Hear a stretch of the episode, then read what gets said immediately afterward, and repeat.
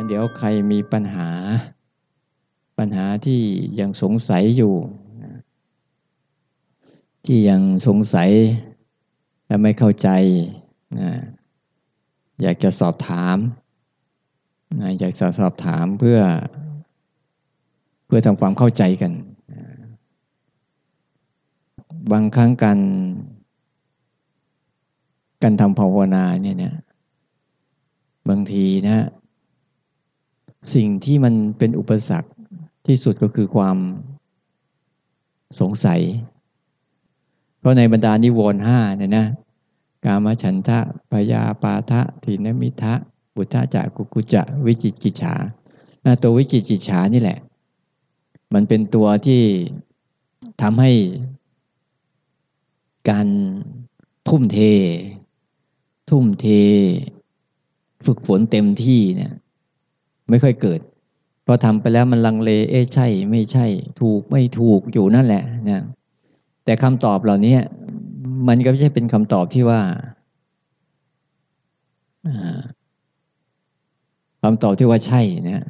แต่คำตอบเหล่านี้ถ้าเราเอาเข้าไปทำเนี่ยเราเข้าไปทำเราเข้าฝึกฝนต่อไปเรื่อยๆ มันก็จะค่อยๆค่อย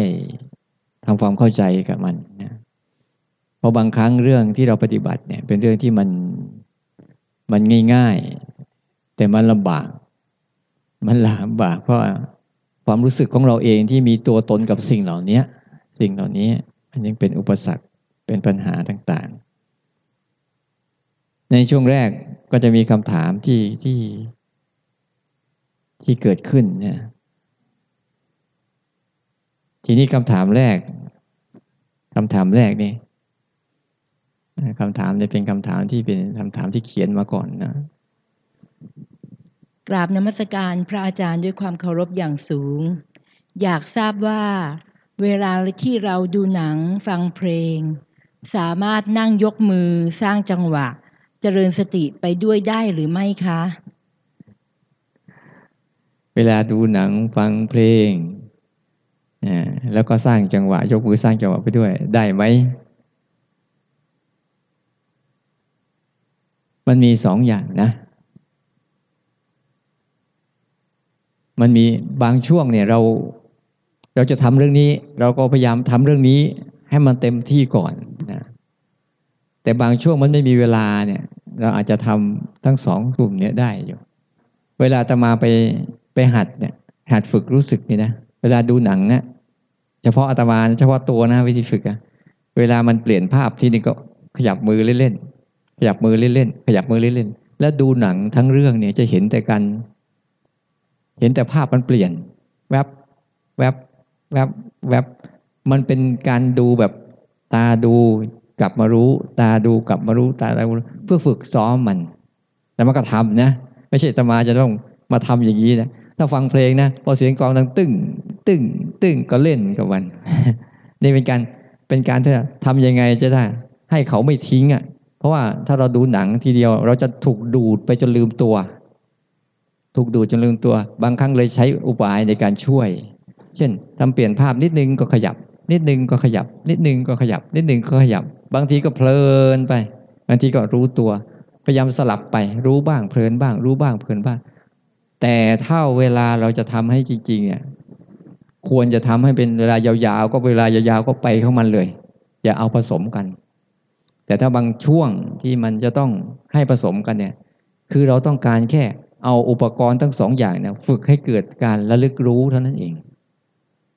ใช้ได้บางครั้งอะอาตมานั่งรถบางทีนั่งรถนะมันยาวเวลามันยาว เอ๊ะเจริญสติยังไงพอมันสั่นทีหนึ่งก็ขยับเล่นๆสั่นทีหนึ่งก็ขยับเล่นๆสั่นทีหนึ่งขยับเล่นๆเพื่อทำให้จิตน่ะสนใจความเป็นขณะหนึ่ง ขณะหนึ่ง ขณะหนึ่ง ต่อเรื่องนั้นๆ อยู่เรื่อยๆ ไม่งั้นเดี๋ยวมันจะเพลินไปเรื่องอื่นยาว ยาว พอรถมัน พอรถมันเอียงวูบขยับ พอรถมันสั่นคลื่นแล้วก็ขยับขยับเราฝึกแบบนี้ทำให้มันรู้สึกกับการตื่นรู้ทีละขณะ ทีละขณะ ทีละขณะ คือมีเป้าหมายมาพอกพูนความรู้สึกทีละขณะ ทีละขณะ ให้มันเท่าทันปัจจุบันไว้ ไม่งั้นจะไหลตามไหลตามงั้นถ้าเราดูหนังแล้วเราฝึกไปด้วยเนี่ยหรือเคยบอกหลายคนไปไปฝึกอย่างนี้แหละ บอกบางทีอาจารย์ดูหนังแล้วไม่รู้เรื่องเลย ดูละหมังแล้วมันไม่เห็นมันเลย มันไม่มีอารมณ์ร่วมอะอารมณ์ร่วมมันไม่ค่อยเข้าไป แต่ว่าช่วงไหนถ้าปล่อยนะ มันจะสนุกสนานแล้วอินกับมันแล้วลืมไปเลยจนในรอบๆตัวนะถ้าเรารู้จักประยุกต์เราตั้งใจจะฝึกเนี่ย มันฝึกได้หมดแหละ ถ้าจะนำมาฝึกนะ แต่ถ้าเราตั้งใจให้มันเผลอมันก็เผลอได้หมดเหมือนกันฉะนั้นถ้าทำเป็นได้ ถ้าทำไม่เป็นปุ๊บ อย่าเพิ่งใจ ถ้าทำไม่เป็นเนี่ยอย่าเพิ่งถ้าทำเป็นปุ๊บมันได้ ได้ทั้งสองส่วนนี่แหละนะสร้างจังหวะไปด้วย ฟังไปด้วย เหมือนตอนเนี้ย เราฟังเทศไปด้วย สร้างจังหวะไปด้วยได้ไหมหลายคนบอกว่าไม่ได้ ฟังก็ต้องฟังอย่างเดียว มาทำด้วยหลายคนนะคือถ้าเราฝึกเนี่ยมันไม่มีอะไรฝึกไม่ได้หรอก เพียงแต่เราจะฝึกกับมันยังไงเท่านั้นเอง จริง ๆ นะ แต่บางทีเราจำกัดต้องอย่างนี้ต้องอย่างนี้ต้องอย่างนี้ บางครั้งเวลาเราภาวนาปั๊บเนี่ย อย่าไปขีดเส้นมันว่า ต้องแค่นี้เท่านั้นจึงจะได้ ถ้าเป็นอย่างอื่นฉันทำไม่ได้ ถ้าเป็นประมาณเนี้ยเวลาอารมณ์มันโกรธเกิดขึ้นมาเนี่ย มันขีดเส้นไหมว่า ต้องอย่างนี้เท่านั้นจึงจะต้องกับนี้ต้องแบบนี้ มันได้ทุกเรื่องตาหูจมูกลิ้นกายใจมันเกิดขึ้นมา มันก็ได้ทุกเรื่องเหมือนกัน แต่ช่วงไหนที่เรายังไม่รู้สึกว่า เออไปทำไปแล้วมันเผลอมาก เพลินมาก หยุดก่อน กลับมาเน้นนี่ก่อน ให้ตรวจสอบดูด้วยว่าทำแล้วมันตื่นไหมหรือทำแล้วมันถ้ามันหลงเพลินเกินไป หยุดก่อนทำทีละชัด ๆ ก่อน อ่าแล้วก็ไปฝึกเอาไปเป็นตัวฝึกซ้อมก็ได้นั้นทั้งหมดเนี่ย ถ้าเราฝึกเจริญสติแล้วเนี่ย ทุกเรื่องคืออุปกรณ์ในการฝึกทั้งหมดเลย ไม่จำกัด อะไรทั้งสิ้นได้นะช่วงที่ถ้าเรารู้สึกเข้มแข็งแล้ว ถ้ามันอ่อนแอเกินไปอย่าเพิ่งไปทำทำไปทีละเรื่องก่อนนะเพื่อเอาเป็นตัวทดสอบ ข้อสองอยากให้พระอาจารย์ช่วยแนะนำการเจริญสติระหว่างวัน นอกรูปแบบในชีวิตประจำวันค่ะ ที่จะให้รู้สึกตัวได้มากที่สุด แสดงว่ากลับไปบ้านกันเนี่ย ไม่เคยทำกันเลยใช่ไหมทิ้งเลยใช่ป่ะอืมไม่เคยหาวิธีว่า เวลากลับไปบ้านปุ๊บฉันจะฝึกยังไงเนี่ยไม่เคยเลยใช่ไหมทิ้งไปเลย มันมีอันหนึ่งนะมีเคล็ดลับอันหนึ่งนะเวลาเราจะทำนอกรูปแบบนี่นะให้ทำแบบนี้ จะกินน้ำตัวอย่างนะจะกินน้ำเอาก่อนกินน้ำให้รู้สึกกำลังกินน้ำก็ให้รู้สึก หลังจากกินน้ำแล้วก็ให้รู้สึก กิจกรรมนอกรูปแบบแต่ละเรื่องเนี่ย ลองซอยให้มันมันเหมือนกับเราจะกินอาหารนี่นะซอยให้มันทีทีทีทีทีทีทีทีเพื่อกระตุ้นให้มันไม่เผลอ ไม่เผลอเพลินเกินไปนี่คือประเด็นหนึ่งนะ ประเด็นหนึ่งคือใช้ ไม่ว่าจะทำอะไรก่อนอาบน้ำตั้งใจก่อนกำลังอาบน้ำก็ตั้งใจก่อนหลังจากอาบน้ำแล้ว ก็ตั้งใจก่อนทุกกิจกรรมอะให้แบ่งเป็นสามขณะ นี่คือเคล็ดลับมัน เพราะสติมันจะเกิดขึ้นสามการใช่ไหมก่อนทำกำลังทำหลังจากทำใช่ไหมที่เราก็ใช้เลยทุกกิจกรรมเนี่ยก่อนกินข้าวกำลังกินข้าว หลังจากกินข้าว อันนี้ก็ได้ ก่อนอาบน้ำกำลังอาบน้ำหลังจากอาบน้ำเนี่ย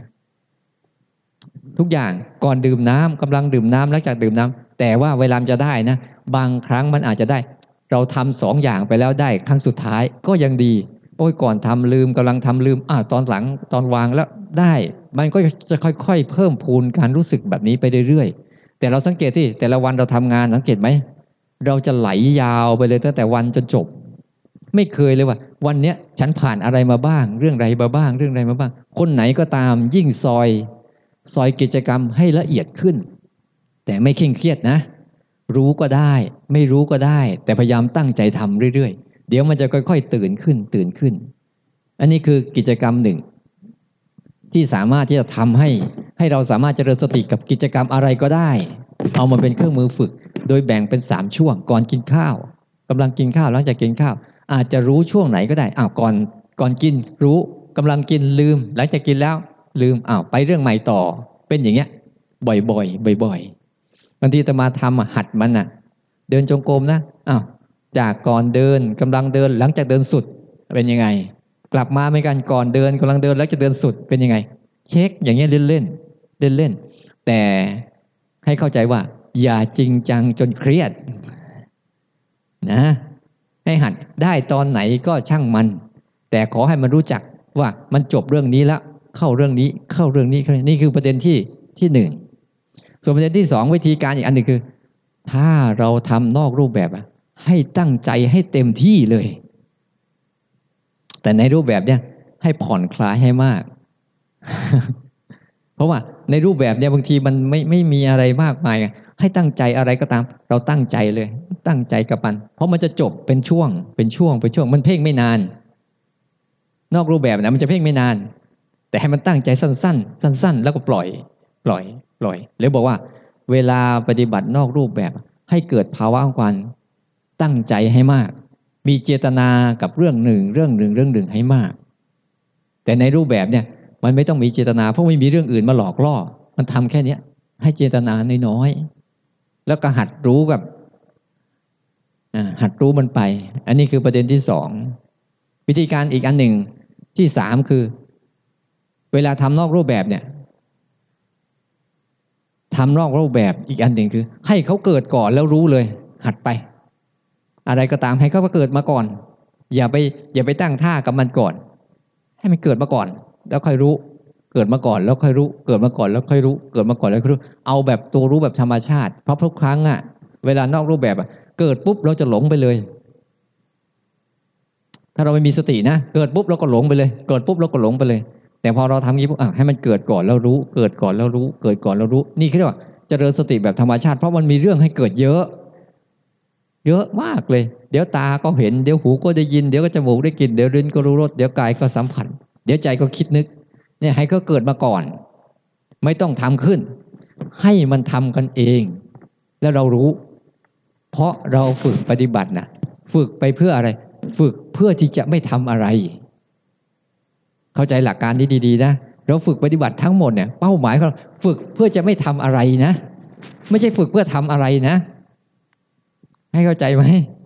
เวลาเราฝึกเราตั้งใจฝึกจะทำอะไรสักอย่างหนึ่ง แต่ความจริงเป้าหมายการฝึกฝึกเพื่อจะไม่ทำอะไรกับทุกสิ่ง แต่ให้ทุกสิ่งมันทำกันเอง แล้วก็รู้ไป รู้ไป แค่นี้ไปทำได้ไหมสามสี่อย่างแล้วนะเนี่ย ให้วิธีตั้งเยอะแยะ ใครจะเอาแบบสามการก็ได้ ก่อนทำกำลังทำหลังจากทำแล้วก็ปล่อยทิ้งอ่า หรือใครเอาแบบใส่เจตนาให้ไปเยอะๆทุกเรื่องกิจกรรมอะพยายามใส่เจตนาจบเรื่องนี้แล้วก็ทิ้ง แล้วตั้งต้นใหม่ จบเรื่องนี้แล้วก็ทิ้ง ตั้งต้นใหม่ก็ได้ หรือประเด็นว่าให้เขาเกิดก่อนแล้วรู้ เกิดก่อนแล้วรู้ เกิดก่อนแล้วรู้ก็ได้เนี่ยเขาทำนอกรูปแบบนะพอมั้งแค่เนี้ยเดี๋ยวไปก็ลืมกันอีก เอาอันใดอันหนึ่งไปฝึกอ่าโดยเฉพาะยิ่งฝึกสามช่วงเนี่ยน่าฝึกมากๆเลย ตั้งใจสามช่วงแต่ละเรื่อง แต่เรื่องเราปล่อยทิ้ง จบเรื่องนี้ตั้งใจสามช่วงเราปล่อยทิ้ง ได้บ้างเสียบ้างช่างมันอีกอันหนึ่งที่รู้นอกรูปแบบดีที่สุดคือ รู้เผลอ เพราะมันจะเผลอมาก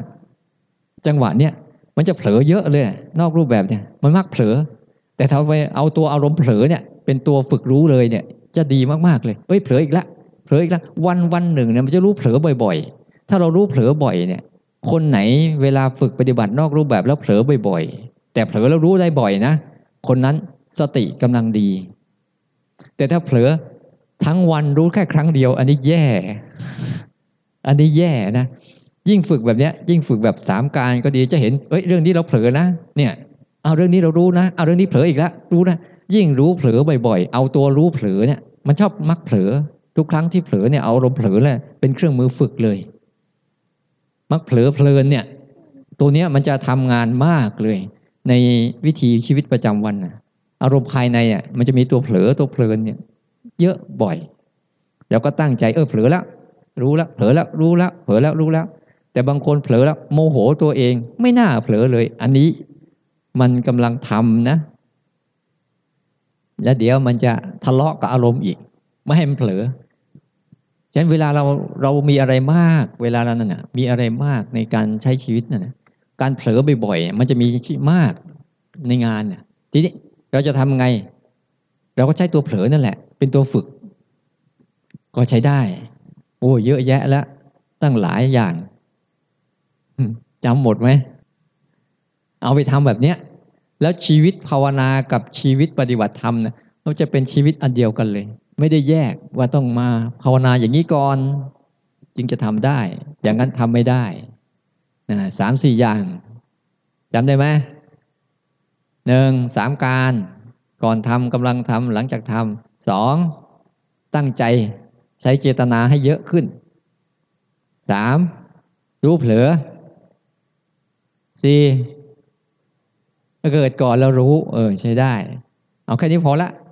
เยอะบอกไปบ้าง เดี๋ยวก็ไม่ได้สักเรื่อง ขอความเมตตาพระอาจารย์ เล่าประสบการณ์การปรับอินทรีย์ให้พอเหมาะ ที่พระอาจารย์เคยใช้ เหมือนตอนเล่าเรื่องเข้ากุฏิเก็บอารมณ์ทำให้โยมมองภาพออกชัดเจน คือบางครั้งเหมือนปฏิบัติไปแล้ว มันมีสมาธิมากไป ตึงๆมึนๆที่บริเวณหน้าและจมูก พอปฏิบัติหย่อนไป ความรู้เนื้อรู้ตัวก็ไม่ชัด อย่างไรจึงจะเรียกว่าพอดี แค่นี้นะทำให้อยู่ในสถานะเท่านี้นะ เมื่อออกไปใช้ชีวิตที่บ้านจะได้ปรับใช้ถูกค่ะ ขอขอบพระคุณในความเมตตาของพระอาจารย์ทั้งสามท่านเป็นอย่างสูงค่ะเดี๋ยวอาตมาตอบก่อนเนี่ยเดี๋ยวเราเช่นให้ตอบอีกที อาตมาจะใช้หลักการสองอันเท่านั้นเองเวลาปรับอินทรีย์เนี่ยหนึ่งมีเจตนากับสองไม่ต้องมีเจตนา ใช้การรู้แบบนี้ อันหนึ่งมีเจตนาคือตั้งใจ ตั้งใจใส่อะไรกับสิ่งนั้นเลย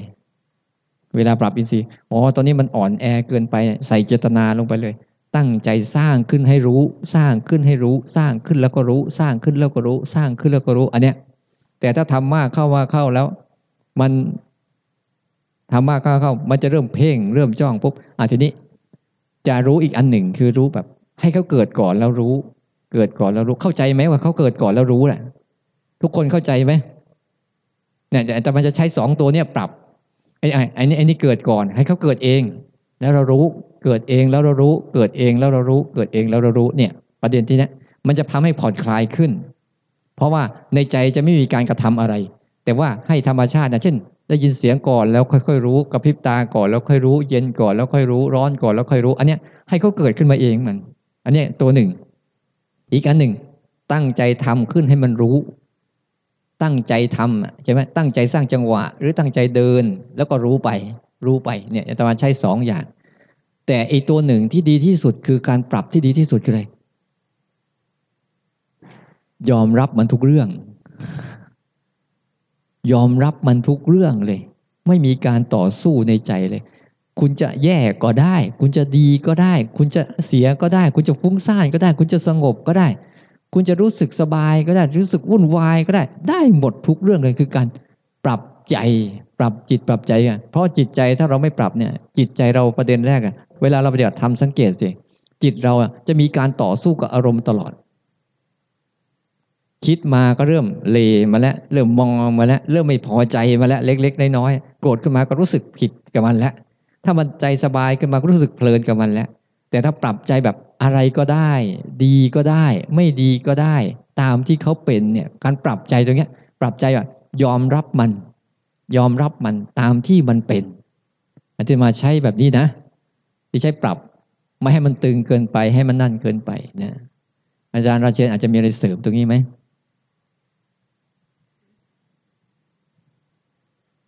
อย่าไปหาความพอดี เรื่องนามธรรมนะมันวัดออกมาเป็นเกวัดไม่ได้ ถ้าเราเริ่มต้นภาวนาด้วยท่าทีว่า ฉันจะทำให้พอดีตรงนี้นะ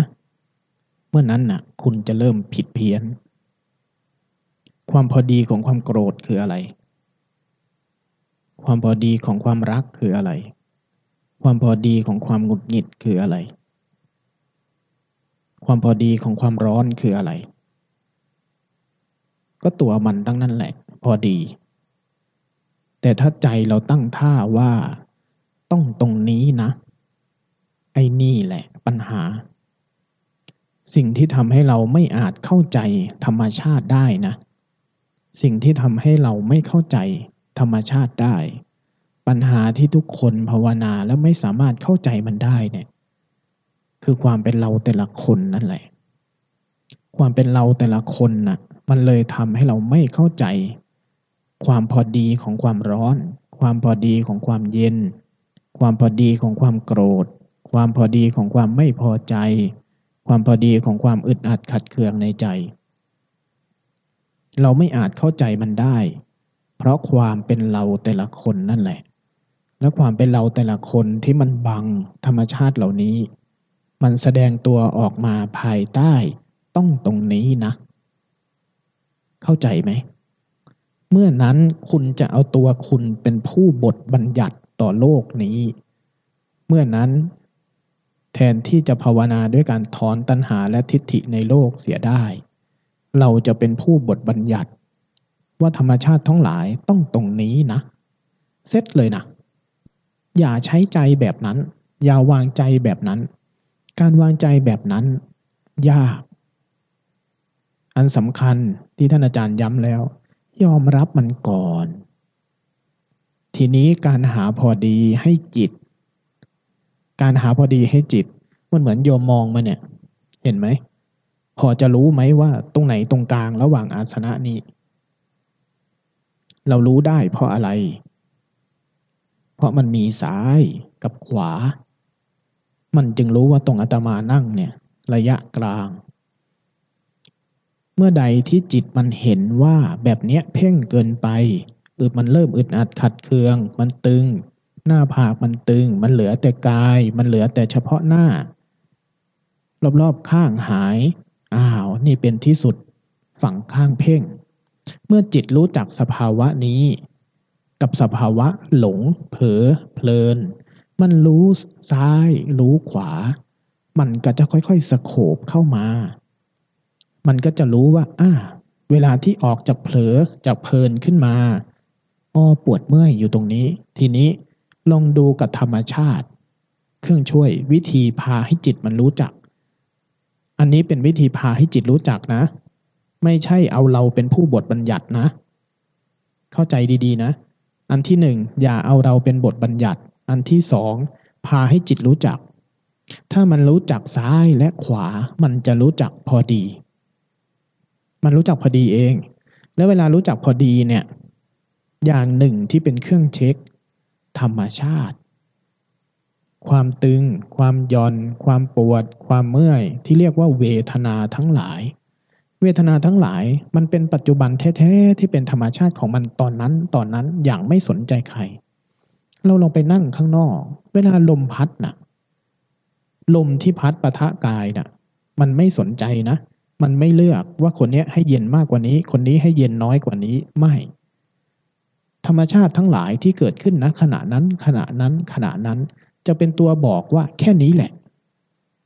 ธรรมชาติแล้วพอดีแล้ว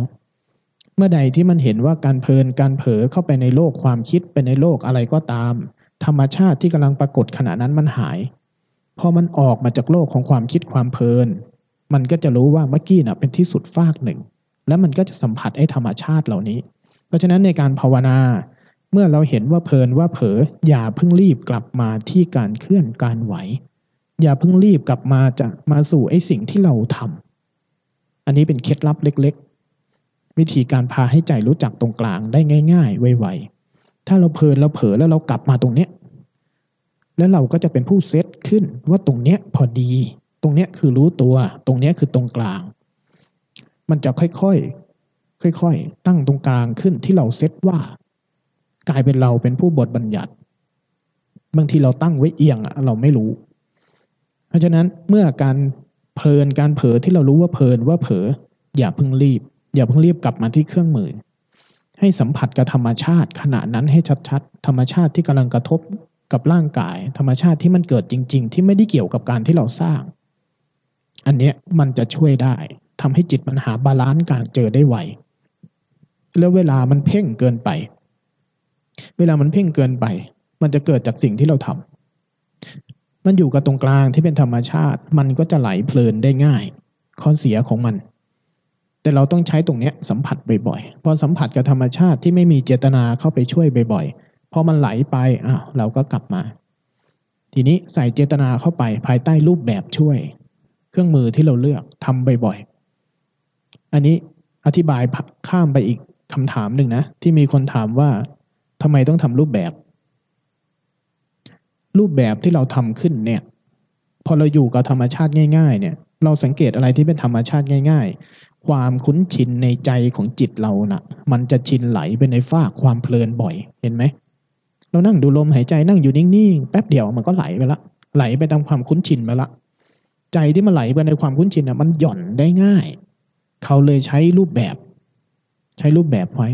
พอมีรูปแบบบางครั้งเราทำรูปแบบมากไป ตั้งใจมากไป เจตนามากไป กลายเป็นเพ่ง พอมันเพ่ง พอมันอึดอัดจุดการที่สังเกตว่ามาฟากเพ่งเป็นยังไง เวลาเพ่งเวลามันอึดอัดทีไรเนี่ย หน้าผากตึง ไหล่ตึง คอตึง ร่างกายมันตึง และรอบๆข้างมันหาย มันเหลือแค่อย่างเดียวที่เราทำจดจ่ออยู่สิ่งเดียว อึดอัดข้างใน ตาหาย หูหาย ธรรมชาติรอบตัวหาย แม้แต่เวทนาอาการตึงอาการหย่อนที่เกิดกับกายก็หาย อันนี้จะมันจะเริ่มเพ่งเข้าไป ข้อเสียของการที่ใช้รูปแบบอย่างไม่เข้าใจ ก็จะไปติดแต่รูปแบบ เวลาเดินออกไปจากรูปแบบเราจะรู้ตัวได้ยาก ถ้าเราติดรูปแบบเกินไป เพราะฉะนั้นการใช้รูปแบบให้มันเอียงมาทางฟากเพ่งนิดๆในจุดเบื้องต้น จะดี ภาวนาน่ะ ถ้าเริ่มต้นด้วยอะไรที่มัน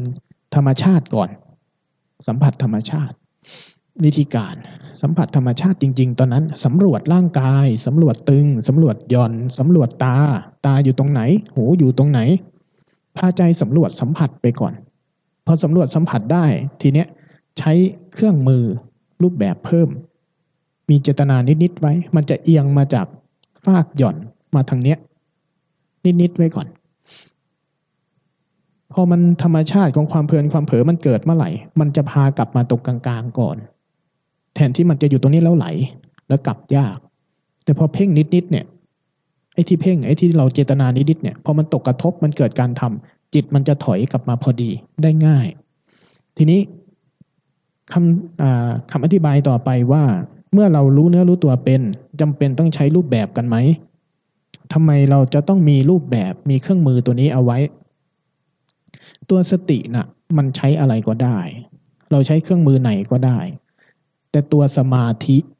กำลังของตัวสติ ตัวสมาธิ สมาธิมันเกิดจากสงบสงัดสันโดษ มันเกิดจากความวิเวก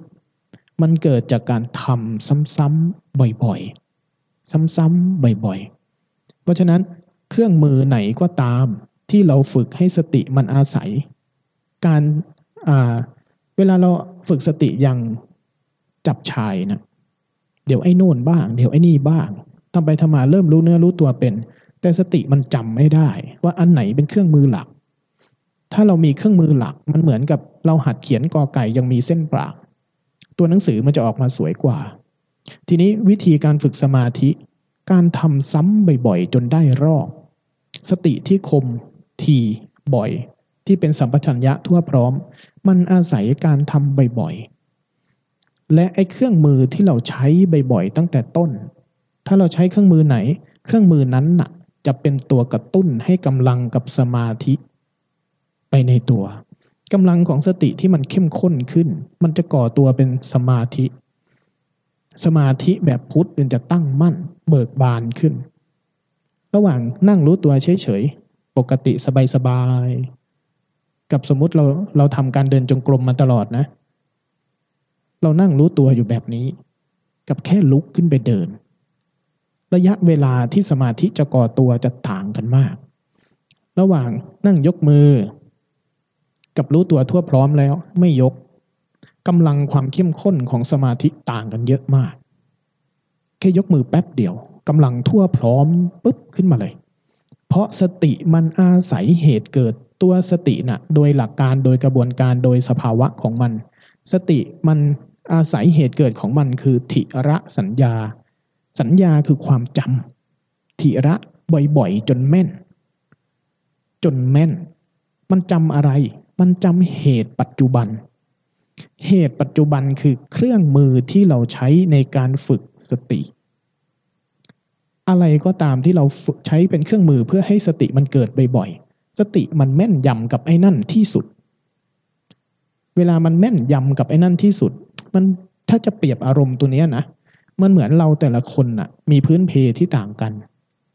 อย่างอาตมาคนภาคกลาง นานๆได้กินน้ำพริกตาแดง มันก็จะสู้ซ่าหน่อย บางคนเป็นคนใต้ ได้กินสตอผัดเผ็ด แล้วมันจะรู้สึกมีพลังภายในขึ้นมาหรือคนอีสาน แจ่วบองสักถ้วยนะ อืม ส้มตำสักถ้วยนะ ธาตุขันมันรู้สึกมีพลังขึ้นมา ไอ้สตินี่ก็เช่นกันนะ เรารู้สึกตัวทั่วพร้อมในชีวิตประจำวันนะกำลังมันอีกแบบหนึ่ง แต่พอเราขึ้นลานจงกรมเดินไปเดินมาแป๊บเดียวกำลังตั้งมั่นในจิตมันจะเบิกบานขึ้น เบิกบานขึ้น เพราะฉะนั้นรูปแบบ รูปแบบเครื่องมืออันใดก็ตามที่เราใช้มาตั้งแต่ต้นตราบใดที่เรายังไม่หมดกิเลสไม่สิ้นตัณหาจากจิตทั้งหมด มันยังจำเป็นเสมอ อาตมานะตอนที่อาตมาเข้าใจเรื่องนี้อาตมาเดิมทีเป็นคนภาวนาแล้วเพ่ง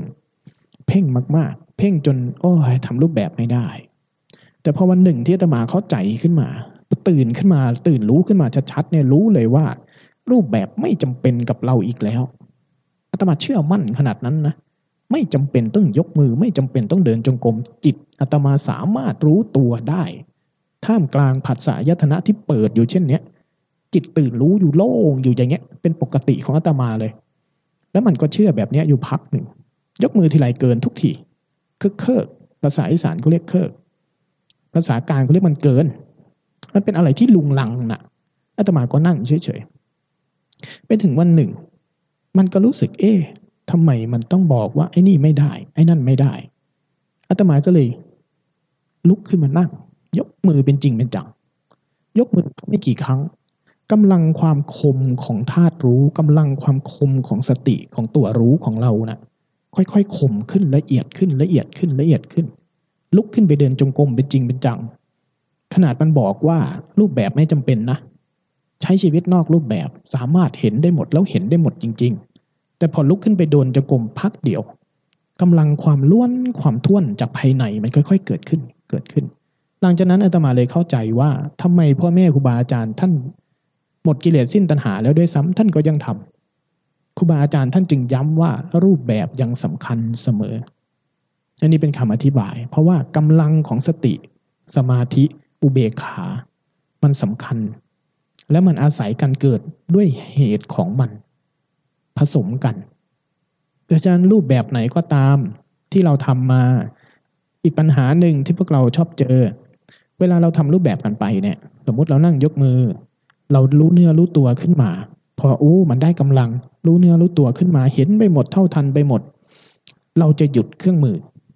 และเราจะอยู่นิ่งๆมันรู้ตัวดี แล้วเราก็จะนั่งเสพอารมณ์นั้นน่ะ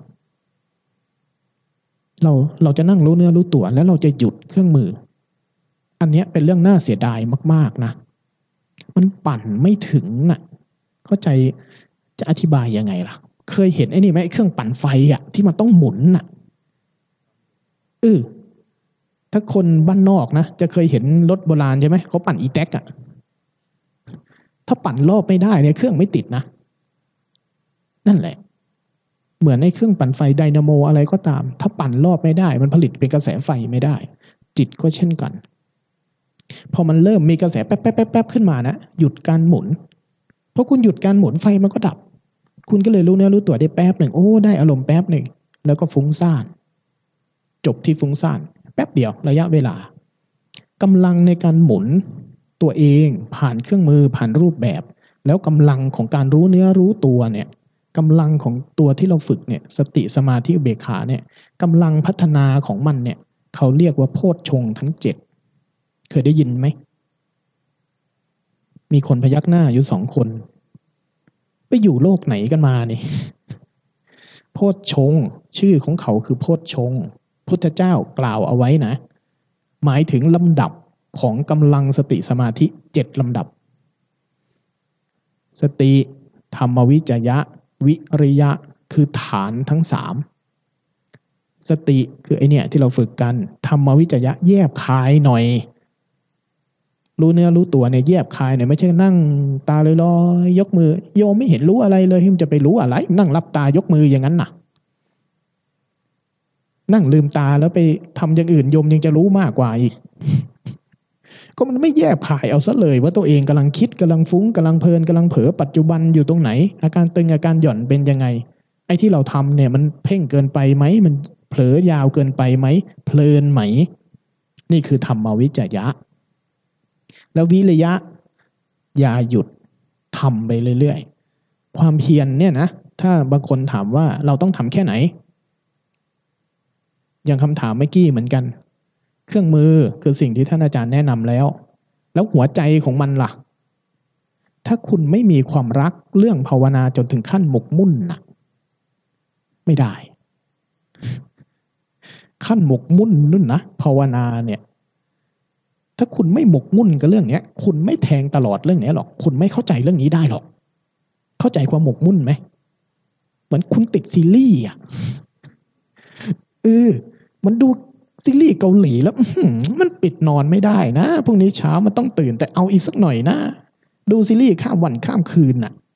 คุณเคยรู้สึกอื้อหืออยากนั่งยกมือข้ามวันข้ามคืนขนาดนั้นไหมล่ะ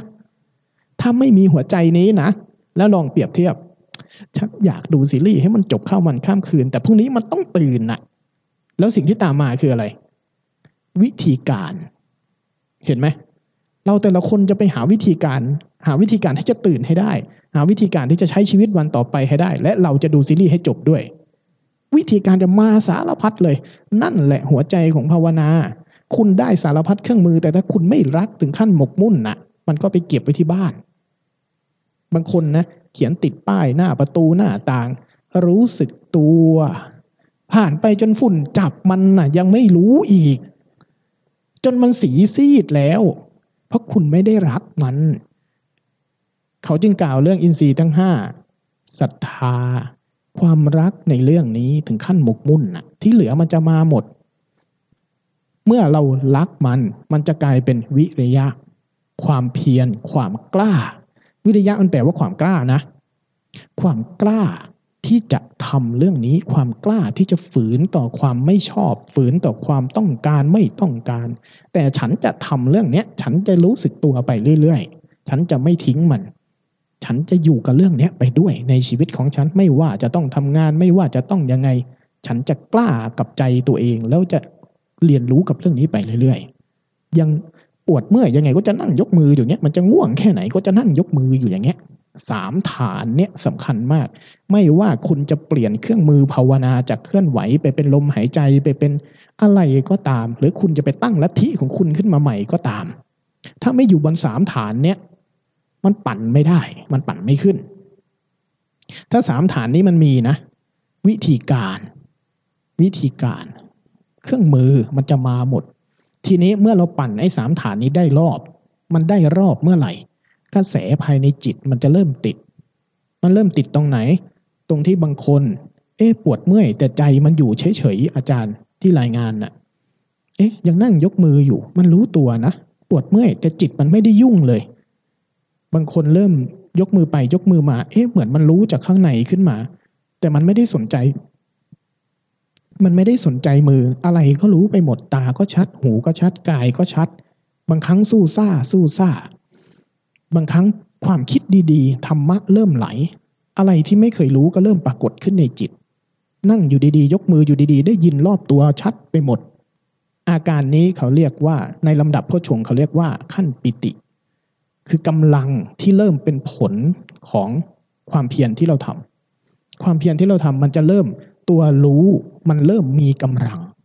พอมันมีกำลังมันจะเริ่มสัมผัสธรรมชาติรอบตัวมัน มันจะยกตัวเองขึ้นมาจากนิวรณ์ทั้งหลาย อารมณ์พื้นฐาน ความปวดความเมื่อยความตึงความหย่อนความขี้เกียจความอึดอัดความง่วงเหงาหาวนอนอะไรทั้งหลาย จะมีกำลังน้อยลงกำลังของจิตเรากำลังของใจเรามันจะสูงกว่า แล้วเมื่อมันสูงกว่ามันจะขยายขึ้น การรู้เนื้อรู้ตัวมันจะมีกำลังขึ้น เขาเรียกว่าขั้นปิติ ถ้ามันเจือด้วยสมถะเยอะโอ้อาการสารพัดมันคนเดินๆไปตัวลอยเดินเหมือนตัวเหมือนขาไม่มี เดินลอยบนลานจงกรมเลยนะคุณยกไปยกมาเนี่ยอุ้ยเหมือนมันขยับทั้งตัวบางทียกไปยกมามีแต่ธรรมะไหลสบาย โปร่งโล่งความคิดธรรมะผุดเยอะแยะไปหมด นั่นคือสภาวะที่เริ่มเรียกว่าได้อารมณ์ ถ้าตรงเนี้ยที่พวกเราเจอและอาตมาก็เจอ เมื่อใดที่อาตมาเจอมันอาตมาทำแบบเดียวกับพวกโยมมาแหละ อิ่มเอม และก็หยุด แล้วก็นั่งพิมพลิมถ้าอยู่คนเดียวนะ